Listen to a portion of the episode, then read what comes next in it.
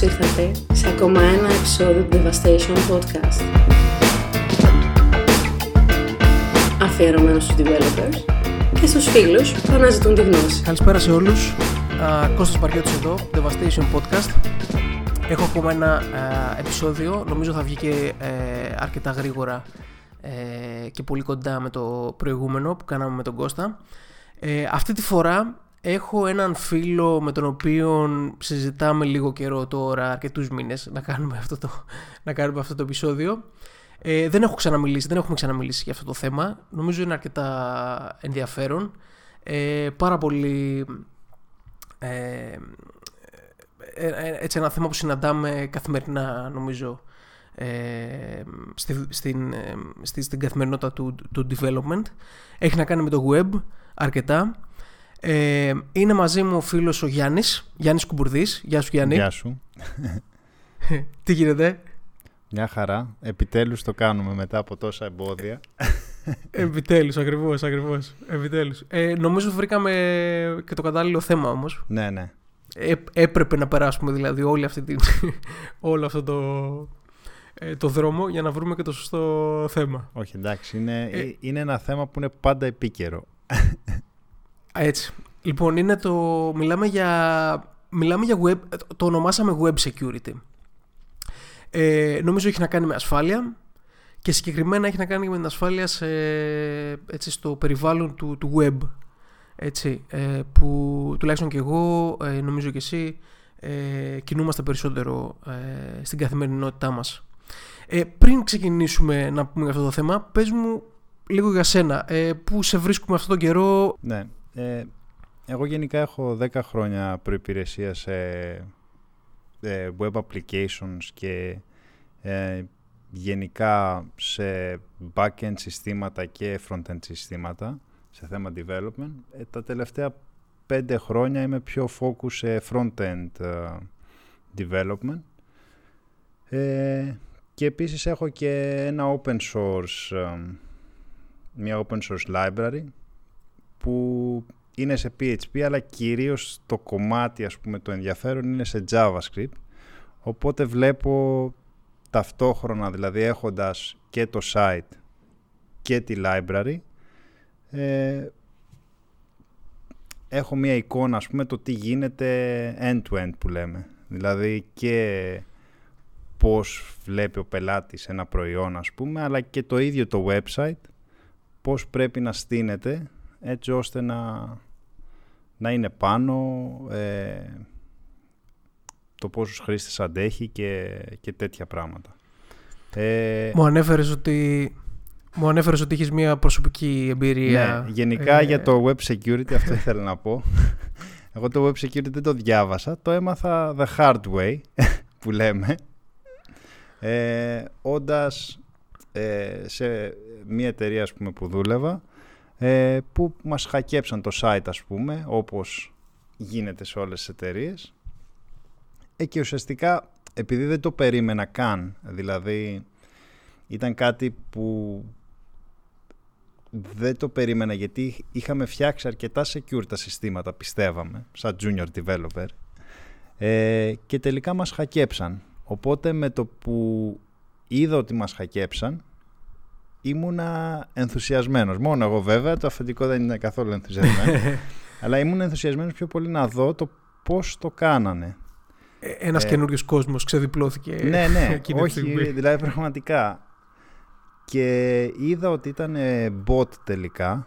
Ε, όπως θα πούμε και παρακάτω, το πιο πιθανό είναι να σε χτυπήσει bot παρά άνθρωπος.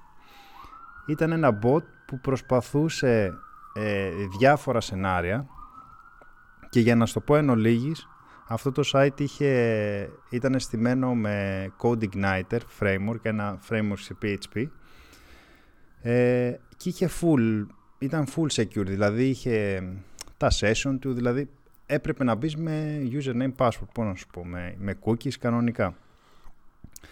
Αλλά υπήρχε ένα script στο upload τότε παλιά και επειδή δεν έβγαινε με τα session, απλά όποτε έστελνε Ajax request στο upload μόνο, δεν το πιάνε το session. Φαντάσου τώρα μιλάμε επί εποχή Internet Explorer 6, έτσι. Ε, που το Ajax το έκανες πολύ δύσκολα. Και για να βγει, ουσιαστικά φτιάξαμε κάποιο script που έμπαινε οποιοδήποτε, αλλά λέμε εντάξει, ποιος θα ξέρει πού είναι το script. Και ουσιαστικά το bot δοκίμαζε, δοκίμαζε διάφορους συνδυασμούς, δηλαδή είδε πού κάνουμε upload και προσπάθησε... Έκανε crawling. Ναι, ναι, έκανε ένα crawl για να δει και μετά έψαχνε στην τύχη να βρει τύπου script, ε, upload PHP και τέτοια. Και όντως λεγόταν upload.php και κάπου το βρήκε και άρχισε να το χτυπάει. Μέχρι που ανέβασαν αρχεία και τι είχαν κάνει αυτοί, ουσιαστικά ε, σε, στην αρχή κάθε PHP σελίδας είχαν βάλει τις δικές τους σελίδες, οπότε και τρέχανε τις δικές τους σελίδες, δηλαδή κάποιος που έμπαινε έβλεπε το δικό τους content και ταυτόχρονα στέλνανε και email από τον λογαριασμό μας. Που τότε, τότε οι servers επιτρέπανε το σκέτο το mail, τώρα δεν το επιτρέπουν πια ας πούμε. Τώρα πρέπει να έχεις SMTP για παράδειγμα. Οπότε ήταν ένας ιός που μόλυνε όλα τα αρχεία ας πούμε. Ε... Τα bots νομίζω είναι το πρώτο πράγμα που θα συναντήσει κανείς ε, ε, στην, στην κατασκευή. Ακριβώς, ακριβώς αυτό. Δηλαδή είναι χίλιες φορές πιο πιθανό να σε χτυπήσει bot παρά να ασχοληθεί ένας άνθρωπος uniquely ας πούμε για να σε χτυπήσει.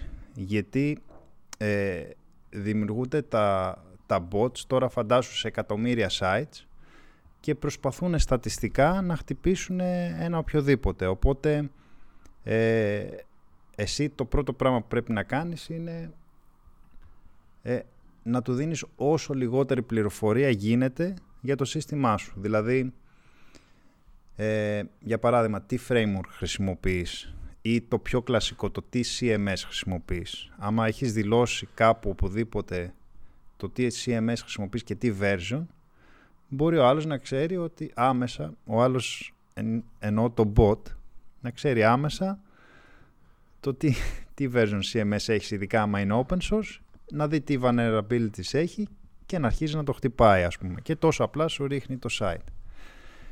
Ε, Είμαι ε, με arbitrary plugins που βάζουμε σε διάφορα CMS όπως WordPress, ε, χωρίς να τα, έτσι να τα περάσουμε από έναν έλεγχο ας πούμε, ακριβώς, κάποιο... ακριβώς. Και, sanity check. και έτσι μπορεί να μπει και από την πίσω πόρτα που λέμε. Ε, ένα άλλο site που είχαμε που είναι πολύ μεγάλο βασικά αυτό μπορώ να το πω ονομαστικά το, στην Αγγλία όταν δούλευα ε, στη QS η QS είναι ε, μια, μια εταιρεία για top university rankings.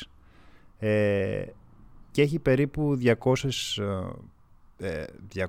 ε, όχι, 100.000 χρήστες τη μέρα και σε top μέρες που είναι μία το χρόνο είναι, φτάνουν στο 1 εκατομμύριο χρήστες τη μέρα. Οπότε μιλάμε για high traffic site.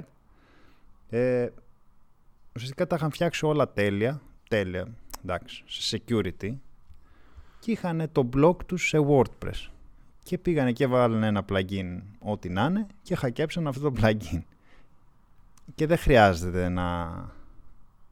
Χρειάζεται απλά μια τρύπα για να μπει ο άλλος στο site. Ευτυχώς το βρήκανε γρήγορα και το φτιάξανε και είχαν και web admins.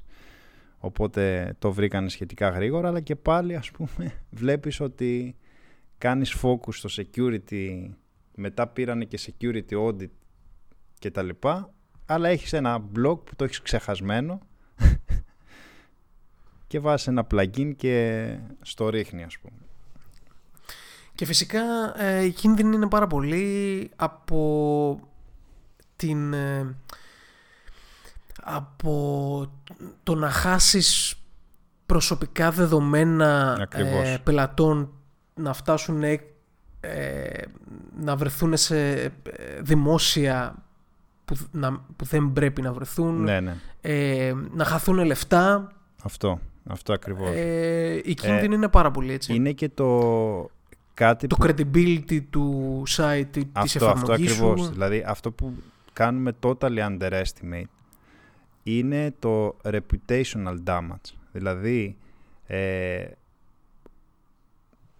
πραγματικά όταν ε, χακεύουν το site, οι πελάτες ε, άμεσα ε, ανταποκρίνονται, μπορεί οι μισοί να σου φύγουν άμα δεν το, δεν το κάνεις σωστά, οπότε πρέπει να έχεις και ένα ε, proactively ένα plan το τι θα κάνεις άμα χακευτείς. Δηλαδή δεν είναι μόνο το να πεις κάνω τα συστήματά μου fully secure, πρέπει να έχεις και το backup plan σε περίπτωση που γίνει. Όπως λέμε, όλοι ζούμε για ένα κούτε, κούτελο καθαρό. έτσι, έτσι. Ε, και φυσικά μιλάμε τώρα για επίπεδο, ε, εγώ αυτά που λες τα εκλαμβάνω σε επίπεδο πολύ μικρότερο του... Ε, ε, δεν μιλάμε τώρα να, να, να, να, δουλεύουμε ή να έχουμε και οι ίδιοι να τρέχουμε μια εταιρεία κολοψό, ας πούμε. Ναι, μιλάμε ναι. για ένα, Ναι, ναι. μια μικρότερη εφαρμογή πριν, πριν ξεκινήσουμε να μιλάμε για ε, ISO certifications Εννοείται, και εννοείται για το... τέτοια πράγματα. και για Μιλάμε το- για μια μικρή ομάδα, Ακριβώς, ένα μικρό site, μια ακριβώς. μικρή εφαρμογή ε, για, για, για τέτοια μεγέθη. Ακριβώς. Ε, μπο- Δεν πάβει να είναι σημαντικό. Ναι, οποιοδήποτε προϊόν κι αν έχεις, πες πως έχεις χίλιους πελάτες, που δεν είναι λίγοι έτσι, αλλά και αυτό το site σου χακεύεται άμεσα, μπορείς να έχεις και επιπτώσεις και όχι μόνο ε, άμα δεν δράσεις σωστά, εσύ ο ίδιος μετά έχεις τις επιπτώσεις, δηλαδή είσαι, είσαι συνυπεύθυνος ξαφνικά αυτού του attack. Ε, για παράδειγμα στο LinkedIn ε, το 2012 που είχε γίνει το, ε, το hacking, δεν ξέρω άμα το, το θυμάσαι, είχαν κλέψει πόσους κωδικούς και τους είχαν βγάλει στα φόρουμ τέλος πάντων. Ε, εκεί τους είχαν κάνει και μήνυση γιατί ουσιαστικά δεν ήταν secure τα συστήματά τους. Δηλαδή πρακτικά απλά τα είχαν όλα σε χάσεις και δεν είχαν βάλει ε, salt ε, στα password. Ε, ωραία, ας πω τι είναι το hash και το salt, μιας και που μιλάμε για web security. Ε, Φυσικά. Ας πούμε το, η κλασική κλιπ- κρυπτογράφηση, ε, καλά, η πιο παλιά είναι το MD5, αλλά το MD5 είναι λίγο ξεπερασμένο. Τώρα πια χρησιμοποιούμε πιο πολύ το SHA1. Αυτή είναι η πιο γνωστή ε, μορφή κωδικοποίησης, ας πούμε, σε κωδικούς. Άμα απλά κάνεις ε, την κρυπτογράφηση και έχει βάλει ο άλλος weak κωδικό, weak δηλαδή αδύναμο, ε, τότε μπορεί ο άλλος με ένα λεξικό πρακτικά να σου βρει το hash. Ωραία, οπότε δεν πρόκειται να σου χακέψει ε, να το πάει ανάποδα, δηλαδή έχοντας το hash να προσπαθεί να, να σου βρει τον κωδικό, αλλά θα ψάχνει κωδικούς και θα βλέπει άμα αυτό κάνει ματσάρι ε, το hash σου. Οπότε να το θέσω πολύ απλοϊκά, ας πούμε, άμα έχει μέχρι 6 χαρακτήρες, ε, χακεύεται σχετικά εύκολα. Άμα έχει 10, είναι σχεδόν αδύνατο, ας πούμε. Αλλά και πάλι, και πάλι, άμα, ε, άμα έχεις απλά το SHA ε, 1, πάλι μπορεί να το βρει, γιατί ε, υπάρχουν bot πλέον που βάζουν λέξεις και συνδυασμούς.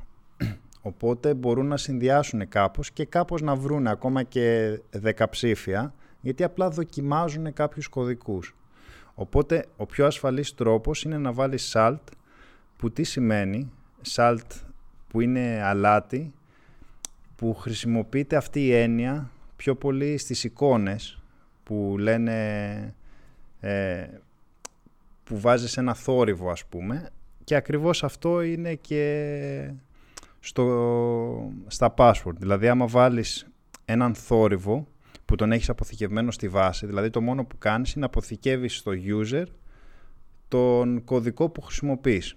Καλά, το λέω πολύ απλοϊκά, καλύτερα να μην το σώσεις εκεί, αλλά ακόμα και εκεί να το σώσεις, ο άλλος είναι πολύ πιο δύσκολο μετά να αποκρυπτογραφήσει αυτό γιατί ψάχνει για κάτι που, ε, που έχει ούτως ή άλλως παραμορφωθεί. Οπότε δεν μπορεί πάλι να, δεν μπορεί να φτάσει στον κωδικό σου. Αυτό δηλαδή δεν μπορεί να... Ε... Και το SALT θα κάνει και τον, ακόμα και έναν αδύναμο α, κωδικό Ναι, θα ναι, τον ακριβώς. παραμορφώσει ώστε να τον Ακριβώς κάνει και αυτό. πιο Ακριβώς αυτό. δυνατό. Τέλεια. Λοιπόν, πριν, πριν μπούμε σε πιο τεχνικές λεπτομέρειες, τι είναι, ε, έτσι πιστεύεις ότι υπάρχει κάτι που χα- χάνουμε, που ξεχνάμε να κάνουμε όσον αφορά το, ε, το security στο web; Ναι, βασικά ε, πιστεύω αυτό που το πιο σημαντικό που χάνουν οι developers είναι ότι, ok, το security το γνωρίζουμε όλοι ότι είναι σημαντικό. Γιατί οι developers το κάνουν τόσο underestimate, γιατί, γιατί δεν κάνουν τα secure βήματα που πρέπει; Δηλαδή, στην τελική είναι ένα-δύο βήματα στην αρχή, π.χ. να κάνεις validate ένα input και τελείωσες. Δεν θέλεις κάτι άλλο, ας πούμε. Γιατί υπάρχει αυτό το ότι μόνο άμα βρεθεί ένα πρόβλημα να το φτιάξουμε. Κυρίως ο λόγος αυτό και το πιο σύνηθες είναι εντάξει ότι ο κόσμος δεν γνωρίζει. Ε, αλλά αυτό βασικά δεν φταίνε και οι εταιρείες και τα πανεπιστήμια, εντάξει, ας το ρίξουμε και στα πανεπιστήμια. Γενικά δεν γίνεται αρκετό training για το security, δηλαδή ε, πραγματικά κάποια threads ε, δεν τα γνωρίζουμε. Εγώ έμαθα για security όταν μας χακέψαν το πρώτο site ας πούμε. Ε, για αυτό το podcast έμαθα πόσα καινούρια attacks ας πούμε που δεν είχα ιδέα ότι υπάρχουν. Δηλαδή υπάρχει τόσο... Ε, Επίσης να πούμε ότι φταίει πάντα ο CTO. πάντα. ναι. Ε, φταίει δεν φταίει. είναι, Okay. είναι και το θέμα... Ε, Όχι φταίει, δεν φταίει, φταίει πάντα. ναι, απλά Τέλος πάντων. Sorry γιατί... ε, ο CTO βλέπει και το, το security cost. Συνήθως τι γίνεται; Ε, εμείς το έχουμε ζήσει στην QS πάλι, ε, που ουσιαστικά θέλουν να κάνουν security audit. Μόλις μάθανε τις τιμές, γιατί είναι ακριβές αυτές οι τιμές, είπαν εντάξει θα κάνουμε ένα workaround, θα βάλουμε το sysadmin μας ας πούμε να κάνει ένα security audit και όντως έκανε και δεν φτιάξαμε τίποτα από αυτά τελικά. Αλλά γενικά όταν βλέπουν το κόστος που είναι για το security ή να βάλεις ε, καταρχάς ένα security audit και μετά α, ένα κόστος για να τα φτιάξεις μπορεί να είναι τεράστιο σε ένα site που ήδη είναι στην παραγωγή έτσι. Οπότε εκεί δεν καταλαβαίνουν το ρίσκο. Δηλαδή ε, και είναι δύσκολο και στους developers να το καταλάβουν γιατί και οι developers σκέφτονται και το IT maintenance γιατί το να κάνεις απλά π.χ. σου λέω ένα παράδειγμα τον κώδικα σου πιο πολύπλοκο για να είναι πιο secure καμιά φορά δεν είναι και ό,τι καλύτερο θα σου τύχει στη μέρα σου ας πούμε αυτό ότι να σου πω ένα απλό παράδειγμα ένα πολύ απλοϊκό παράδειγμα. Ε, ας πούμε στην PHP τώρα έχει βγει PHP 7 και έχει βγει επίσημα εδώ και νομίζω ένα χρόνο ότι δεν υποστηρίζεται πια η PHP 5.6. Ε, πες ένα developer, κάτσε κάνε update σε PHP 7 ας πούμε και θα έχεις πάλι την πίεση ας πούμε του manager σου ή οτιδήποτε. Δεν, δεν είναι και ότι καλύτερο του έχει συμβεί. Αυτό. Και ειδικά άμα ξεχάσουν κάτι και το βγάλουν στην παραγωγή Καταλαβαίνω. και μετά πούνε κοιτάξτε τελικά ξέρεις όλο αυτό το φάζ Ναι, ναι, ναι. Μπο- μπορώ, μπορώ, να δω, μπορώ να δω αυτό το περιβάλλον ε, έτσι να συμβαίνει ε, συχνά. Ναι, Μπο- ναι. Μπορώ, μπορώ, να το, κατα- μπορώ να το καταλάβω σίγουρα. αυτό οπότε Ε, ε, κυρίως είναι, είναι και αυτό δηλαδή ε, απλά εκεί τι έχουν να κάνουν οι εταιρείες ή ο CTO που είπες είναι ε, να κάνουν να έχουν κάποια processes που να ελέγχουν τα security Ωραία. Και να υπάρχουν κάποια processes που τουλάχιστον να πιάσουν τα πιο βασικά. Ωραία. Δηλαδή να υπάρχει ένας έλεγχος και να υπάρχει αυτή η κουλτούρα που να μπαίνει και το security μέσα στο, ε, στο development ε, pipeline ας πούμε. Έτσι. Ναι. Ε, είτε με κάποιο συχνό auditing, κάποιο quality assurance, το quality assurance να, να, να περιλαμβάνει ένα security check. Ένα security check. Με αυτοματοποιημένα συστήματα ακόμη ακόμη. Αυτοματοποιημένα ακριβώς, γιατί συνήθως ε, τα bots ας πούμε χακεύουν ε, οπότε τουλάχιστον να με έχεις καλύψει τα πολύ χοντρά ίσως και, ίσως και σωθείς από κάποιο hacking ε, και επίσης ναι να βάζουν, να βάζουν το security λίγο πιο πάνω από το feature δηλαδή εκεί συνήθως την πατάνε όλοι ότι για να βγει κάτι γρήγορα ε, θυσιάζουν το security και, και μετά είναι πολύ αργά. Δηλαδή, το λάθος Έστω. επίσης είναι ότι μετά δεν έχουν και πλάνο. Δηλαδή, ε, σε μια μικρή εταιρεία που φτιάχνεις απλά ένα προϊόν, ας πούμε, μόλις χακευτείς, δεν έχεις πλάνο, δεν ξέρεις, δεν έχεις proactively ξεκινήσει το πώς θα επικοινωνήσεις με τους πελάτες σου, ας πούμε. Δηλαδή, το πρώτο πράγμα που θα σκεφτεί ένας business owner στο λέω guarantee, θα προσπαθήσει να το καλύψει το γεγονός. Ενώ το πιο σωστό είναι ουσιαστικά να ενημερώσει, για παράδειγμα, τους χρήστες και γιατί όντως υπάρχει θέμα ε, κλοπής στοιχείων, ας πούμε. Αυτό δηλαδή είναι... Φυσικά και η, η ζημιά στους, ε, στους δικούς σου πελάτες μπορεί να είναι πολύ μεγαλύτερη. Ναι, ναι, ακριβώς. Ε, ενώ στην περίπτωση που το επικοινωνήσεις μπορεί κιόλας να, να προληφθούν μεγαλύτερες ζημιές. Ας μπούμε σε λίγο πιο τεχνικές α, λεπτομέρειες. Στην... Ε, νομίζω κάναμε μια ωραία έτσι οργάνωση θα το έλεγα. Ε, γιατί στο, στο περιβάλλον του web development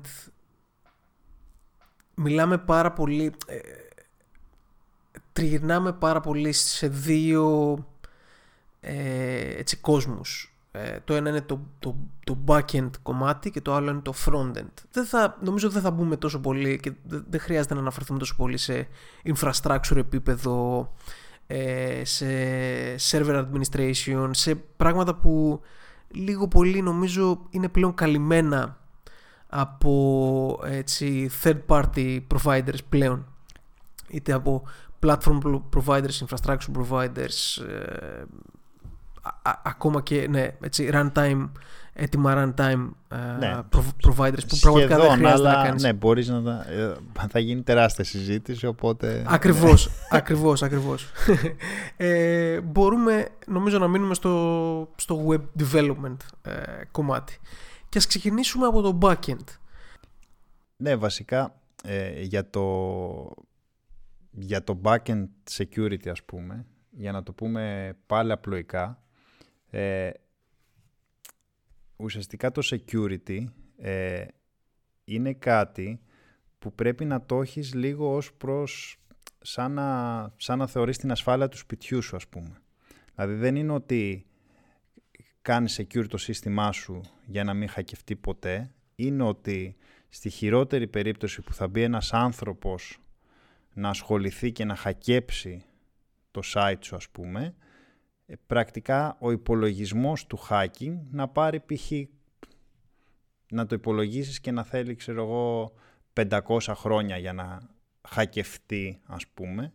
Οπότε το θεωρείς αρκετά secure. Δηλαδή δεν υπάρχει 100% secure ε, site. Και αυτό είναι ένα πολύ απλοϊκό παράδειγμα δηλαδή μπορείς να το συνδυάσεις σαν, το, σαν την ασφάλεια του σπιτιού σου ας πούμε. Δηλαδή άμα έχεις ένα σπίτι π.χ και το έχεις, έχεις βάλει για να μπεις στην κεντρική είσοδο έχεις βάλει τρεις τείχους που το κάθε ένα έχει μία πόρτα ας πούμε. Ο τρίτος τείχος, ας πούμε, έχει σκύλους. Ωραία. Από πάνω έχεις σύρματα, απ' έξω και μέσα έχεις κάμερες, έχεις βάλει συναγερμούς, ωραία. Ε, έχεις επίσης εταιρεία security που θα έρθει, ε, έχεις τζάμια ασφαλείας και τα πάντα ε, πόρτες ασφαλείας και τέτοια. Αυτό δεν σημαίνει ότι δεν θα σου κλέψουν το σπίτι. Μπορεί όντως ο κλέφτης να, να σπάσει τα σύρματα, να πηδήξει τους τοίχους, να απενεργοποιήσει τον συναγερμό, να απενεργοποιήσει τις κάμερες, να μπει τελικά με ένα κλειδί αυτό μου έχει συμβεί by the way. Με ένα ειδικό κλειδί μπαίνουν και στις πόρτες ασφαλείας τέλος πάντων και μπαίνουν μέσα στο σπίτι. Απλά όταν έχεις κάνει τέτοιο security στο σπίτι σου θεωρείς τουλάχιστον ότι είναι αρκετά ασφαλής οπότε ένας κλέφτης που είναι να μπει ξέρεις ότι θα τον δυσκολεύσεις πάρα πάρα πολύ που στο τέλος θα πει εντάξει δεν θα πάω εδώ προφανώς θα πάω κάπου αλλού που είναι λιγότερο πολύπλοκο ας πούμε. Πιάσαμε λίγο καταθλιπτική ναι. κουβέντα. Όχι. Γιατί μου έχει τύχει και, μου έχει τύχει ναι. και εμένα. Έχω εγώ παρόμοια, παρόμοια εμπειρία. Ναι. Τέλος πάντων. Έχει τύχει σε ένα φίλο μου που σε, πραγματικά σε, σε πολλούς, το κτίριό του ήταν σαν φρούριο και μπήκανε με κλειδί. Δηλαδή αυτό δεν υπάρχει. Έτσι, έτσι και σε μένα και μπήκανε σαν, σαν κύριοι, λες και ήταν δικό τους το σπίτι. Ναι, ναι, αυτό ακριβώς. Αλλά ναι, είναι αυτό. Εσύ κάνεις ε, ό,τι μπορείς και το back-end τι είναι, γιατί το ανέφερα σαν το σπίτι. Είναι, είναι το να μπουν μέσα στο, μέσα στο χώρο σου ας πούμε. Δηλαδή είναι αυτό ακριβώς. Οπότε πριν πούμε ε, για το ναι, για το back-end security ε, είναι να καταλάβεις ότι εσύ κάνεις ό,τι μπορείς για να μην μπει τελικά ο άλλος μέσα. Τώρα άμα μπει εκεί, ε, εκεί πάλι προστατεύεις με άλλα πράγματα, αλλά το κυρίως όταν λέμε back-end security είναι να προσπαθήσεις να μην τον βάλεις μέσα στο σπίτι σου ας πούμε. Θα πούμε και άλλα πράγματα άμα προλάβουμε για το όταν θα μπει μέσα στο σπίτι σου πάλι πώς να του κάνεις τη ζωή δύσκολη αλλά σε εστιάσουμε λίγο πιο high level ναι οπότε να πάμε σε πιο τεχνικά ε, security threads. Το πιο κλασικό ε, hacking είναι το λεγόμενο SQL injection που είναι SQL και τώρα υπάρχει και το NoSQL injection που είναι παρόμοιας φύσης ε, που ουσιαστικά προσπαθούν να σου χακέψουν τη βάση δεδομένων. Ωραία. Και ας πούμε οι Adobe είχαν χακέψει με SQL injection ε, 3 εκατομμύρια ε, accounts. Μετά η Sony είχαν κλέψει 77 εκατομμύρια accounts και απλά βλέπεις πώς μεγάλες εταιρείες με SQL injections ας πούμε ε, έχουν χακευτεί. Δηλαδή... Έτσι ναι. Ε, οπότε όντως είναι κάτι που δεν μπορείς να το κάνεις underestimate. Ε, και το SQL injection είναι μια πολύ απλή μορφή και γιατί πάνε στην SQL, γιατί εκεί αποθηκεύονται συνήθως τα data των χρηστών. Ωραία. Οπότε το SQL injection τελείως απλοϊκά είναι όταν δεν κάνεις validate το input σου, οπότε ο άλλος, ε, ο hacker, μπορεί να βάλει ε, escaped characters, οπότε μετά να συνεχίσει το query του ε, όπως το θέλει όπως το θέλει εκείνος. Οπότε...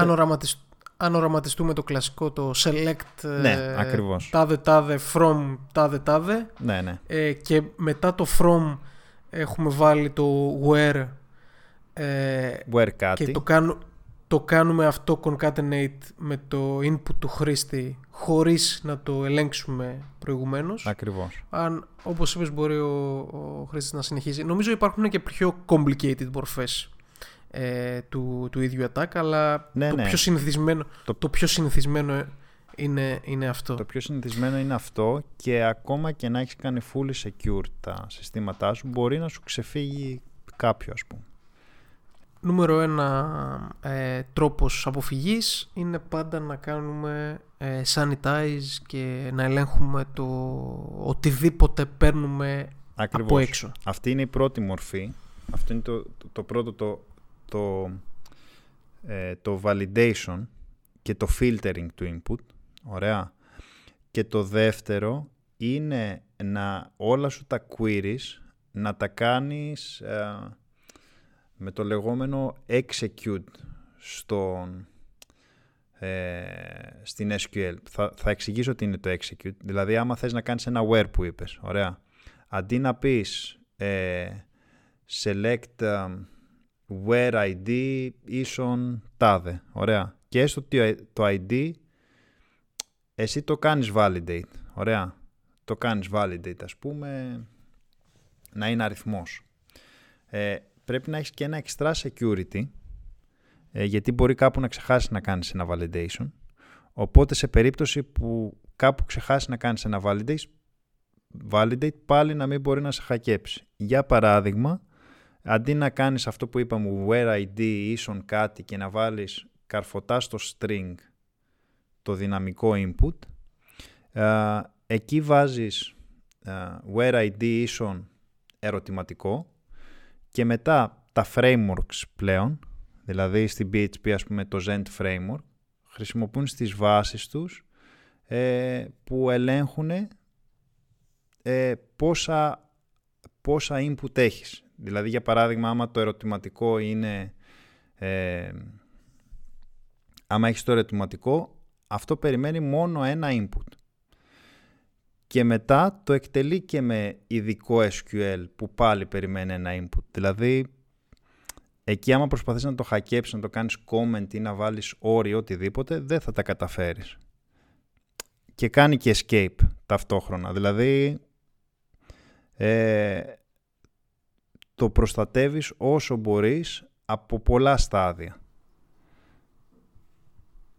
Κατανοητό, κατανοητό. Αυτό. Ε, ακόμα, ένα, ακόμα ένα καλό παράδειγμα για να μάθουμε καλύτερα τα εργαλεία που χρησιμοποιούμε καθημερινά. Γιατί αυτό είναι κάτι που θα μπορούσε κάποιος να το. Ναι, να ναι. γράφει Zend χω, χωρίς να ξέρει τα... Ναι, ακριβώς, γιατί σε οποιαδήποτε framework μπορείς να χρησιμοποιήσεις το σωστό τρόπο που τα έχουν στο site ή μπορείς να ή βάλεις το... καρφωτά το query. Έτσι. Έτσι. Οπότε πάντα πρέπει να είμαστε πολύ προσεκτικοί και όπου σαν γενικός κανόνας όπου έχουμε δυναμικό input ε, θα πρέπει να το κάνουμε με αυτόν τον τρόπο. Εγώ για παράδειγμα στο site μου, by the way λέγεται Grocery Crat το, το website μου, ε, τα είχα φιλτράρει όλα τα input και να σου πω ένα απλό παράδειγμα που την πάτησα με ένα ε, SQL injection που μου βρήκανε ε, που φίλτραρα εγώ τα input αλλά δεν φίλτραρα τα, τα field names, γιατί και τα field names μου είναι δυναμικά. Οπότε ναι μεν έκανα where, ξέρω εγώ, ID on κάτι και φίλτραρα το κάτι, αλλά είχα ξεχάσει ότι και το ID το στέλνω, κατάλαβες, σαν input. Οπότε ο άλλος αντί για ID έβαλε κάτι δυναμικό, ID, ε, πώς το λένε, quote και κάτι παραπάνω και μου το στείλανε ευτυχώς νωρίς και το έφτιαξα άμεσα και αυτό το πρόβλημα. Αλλά εννοώ ότι μπορεί να σου συμβεί από εκεί που δεν το περιμένεις. Γι' αυτό πρέπει ναι. να είσαι πολύ προσεκτικός σε οποιοδήποτε input εξωτερικό. Και κάπου εδώ θα διακόψω την κουβέντα με τον Γιάννη. Μιλήσαμε ήδη αρκετά ε, για κάποιες έτσι, γνωστές επιθέσεις ε, ε, και ποια είναι τα συνηθισμένα λάθη που τους προκαλούν όταν γράφουμε backend software. θα συνεχίσουμε την κουβέντα μας στο επόμενο επεισόδιο που μιλάμε για κάποιες ακόμα επιθέσεις, μιλάμε επίσης για συνήθεις πρακτικές στο frontend και τέλος τι πρέπει να κάνει κάποιος ε, όταν ανακαλύψει μία, έτσι, κάποιο vulnerability σε κάποιο άλλο σύστημα. Μην ξεχάσετε να μοιραστείτε αυτό το επεισόδιο με κάποιον φίλο σας. Α, στείλτε μου ένα email άμα θέλετε ή αφήστε ένα comment στη σελίδα μου σε αυτό, ή στη σελίδα αυτού του επεισοδίου. Ε, στείλτε μου αν θέλετε προτάσεις για το τι άλλα θέματα θα θέλατε να ακούσετε. Α, και ναι, γενικά να μείνουμε σε επαφή. Ε, καλό βράδυ σε όλους και τα λέμε στο επόμενο επεισόδιο.